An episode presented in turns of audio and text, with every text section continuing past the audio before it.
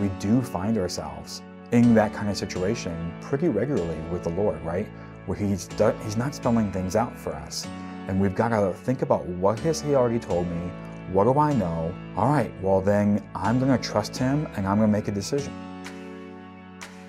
You are listening to the Hope Valley Podcast, a weekly production of Hope Valley Church in Winchester, Virginia, with your host, Pastor Sam Rogers.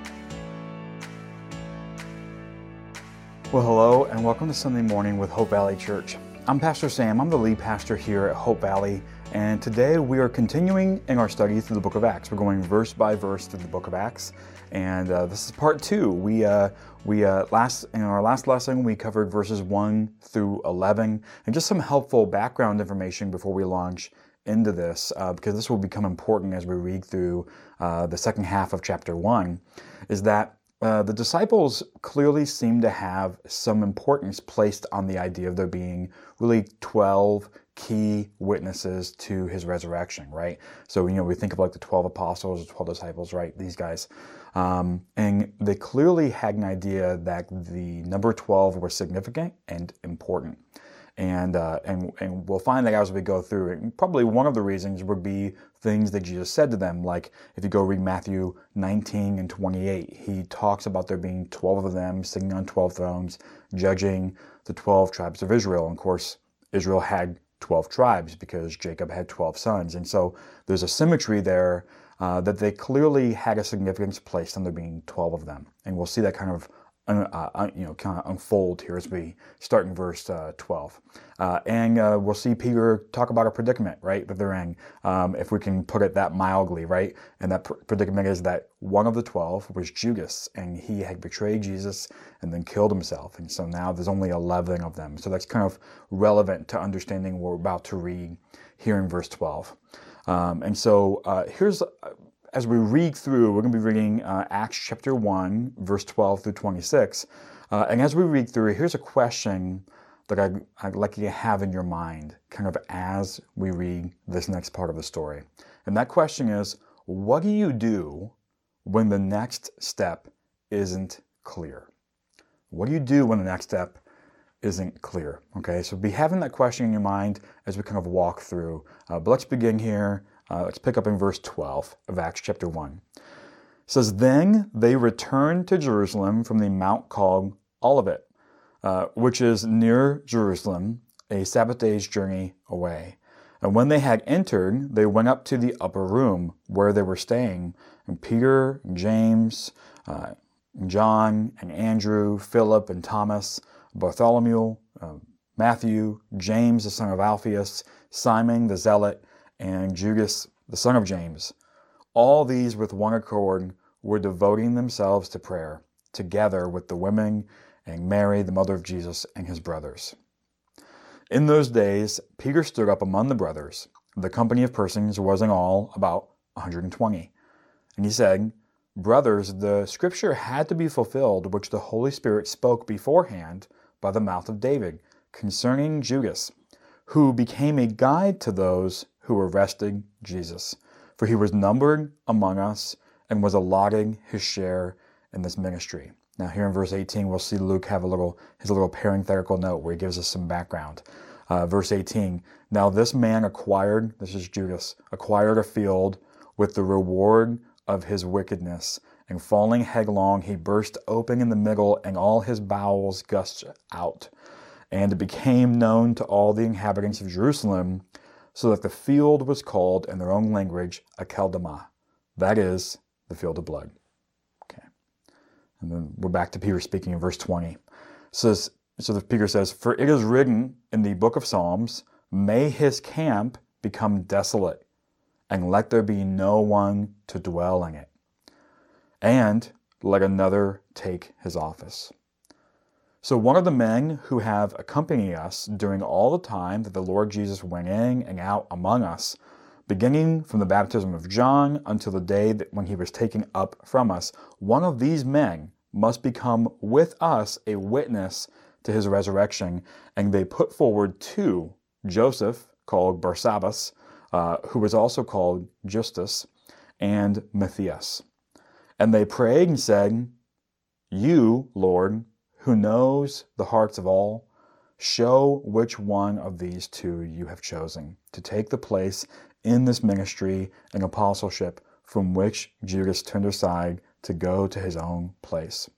And they cast lots for them, and a lot fell on Matthias, and he was numbered with the 11 apostles.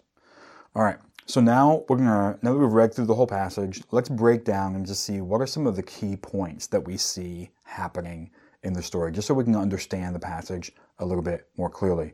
And I think the first key point we see here is that the disciples didn't just passively wait for the Holy Spirit. We see this in verse 14. They were actively praying, right? It says, all these with one accord were devoting themselves to prayer. So this is an interesting point that I think we need to focus on, right? That Jesus said, I want you to go back to Jerusalem. I want you to wait for the Holy Spirit. And they didn't just go and sit and wait and go, all right, any day now the Holy Spirit's going to come. It says they devoted themselves to prayer. So as they were waiting, they were actively praying. And it was during this time that they're devoting themselves to prayer that, you know, Peter gets up and then we see this in the next passage. Uh, we see that Peter gets up and he raises this issue of Judas's death, leaving kind of like an empty seat among the 12. And I've already talked about why they would have seen 12 as a significant number for them, for their group, right? And so he's like, look, there were 12 of us, now there's 11 of us, uh, and, and, and because of this issue of Judas's betrayal and death right? Uh, but it's interesting that as Peter raises this issue, he immediately identifies everything that had just happened. And you can probably imagine this is probably it's probably a pretty traumatic thing for the disciples, right? I mean, this is you know Judas was somebody who was a close friend of theirs. He was he was part of this close group for you know three and a half years probably, and so you can imagine this is probably a really difficult emotional time for them to just process everything that, that's happened, not to mention the betrayal of Judas and you know his death afterwards, which is pretty gruesome, as we saw there in the passage. Uh, but Peter sees all of this as being a fulfillment of what God had already said was going to happen, and he does that by referencing back to the book of Psalms. And we see you know that in verse 16, in chapter 1, verse 16 here in Acts. Then we see that based on what Peter already knew, and this is in verse 20 through 22, based on what he already knew, Peter proposes a next step is to replace Judas as one of the 12. And I really want to emphasize it was based on what he knew from Scripture, right? So, so Peter is looking at Scripture and going, listen, based on what I'm seeing, A, this was prophesied to happen, and B, I think we have some instruction in Scripture about what we need to do and that is that we need to replace Judas and find a 12th guy, right? Uh, and we see this in verse 20 when he says, you know, he's quoting Psalms and he says, So one of the men who have accompanied us during you know, all this time that, you know, Jesus was going in and out and with us and, beginning all the way back to the beginning, all the way to the end, someone who saw him resurrect, we need one of these people to become number 12, right? Uh, and then the next thing we see is that the disciples really did not have a clear direction. You know, this is really an interesting story. You know, it's one of those stories that you could probably, if you were just reading through the book of Acts, you could probably read over it pretty quick and go, huh, that's weird, and just kind of keep moving. But, you know, today we're going to slow down and think about this because if you think about the situation that they're in, they're in a pretty interesting uh, you know, predicament, really, right? Because uh, they don't yet have the Holy Spirit, so they don't have a way for the Holy Spirit to just speak to them directly. Uh, but they're but they're identifying. Look, here's what we know from Scripture. Here's a situation, uh, and and the lack of a clear direction. You know, they pray and they ask God to guide them, and then the way that they make the decision is by casting lots, which I'll talk about in a moment. But it's really interesting, right? So the disciples didn't have a clear direction of who to replace Judas with, so they prayed, they, they asked God to guide them, and then they make a decision. Look here in verse 24, it says, And they prayed and said, You, Lord, who know the hearts of all, show which one of these two you have chosen. Right? Very interesting. And so then they cast lots and then they fall on Matthias and they go, Matthias is it. He's number 12 right? Fascinating conversation, really, when you think of it. Uh, let me give you a few other things that I think might help us kind of understand a little bit about what we're we're seeing here in the story. Because again, I don't know about to you, but uh, this is kind of an odd interaction we see, right? I mean, they see a problem they don't know what to do, uh, but they do know some things that God has said, And so they pray that the Lord will show them, and then they cast lots, which is kind of like rolling dice. Um, and then they go, okay, well, based on the way those dice came out, that's what God wants. It's really fascinating. So let's unpack what was going on, what may have been going on in their heads, and, and, and why do we think they were doing this, just so we can kind of just unpack the story a little bit more, right? So, you know, one verse that Peter doesn't quote, but it's probably in his mind when he's thinking about the scriptures and what they said about Judas, was hearing in Psalm chapter 41, verse 9. Let me read this to you. It says, Even my close friend in whom I trusted, who ate my bread, has lifted his heel against me.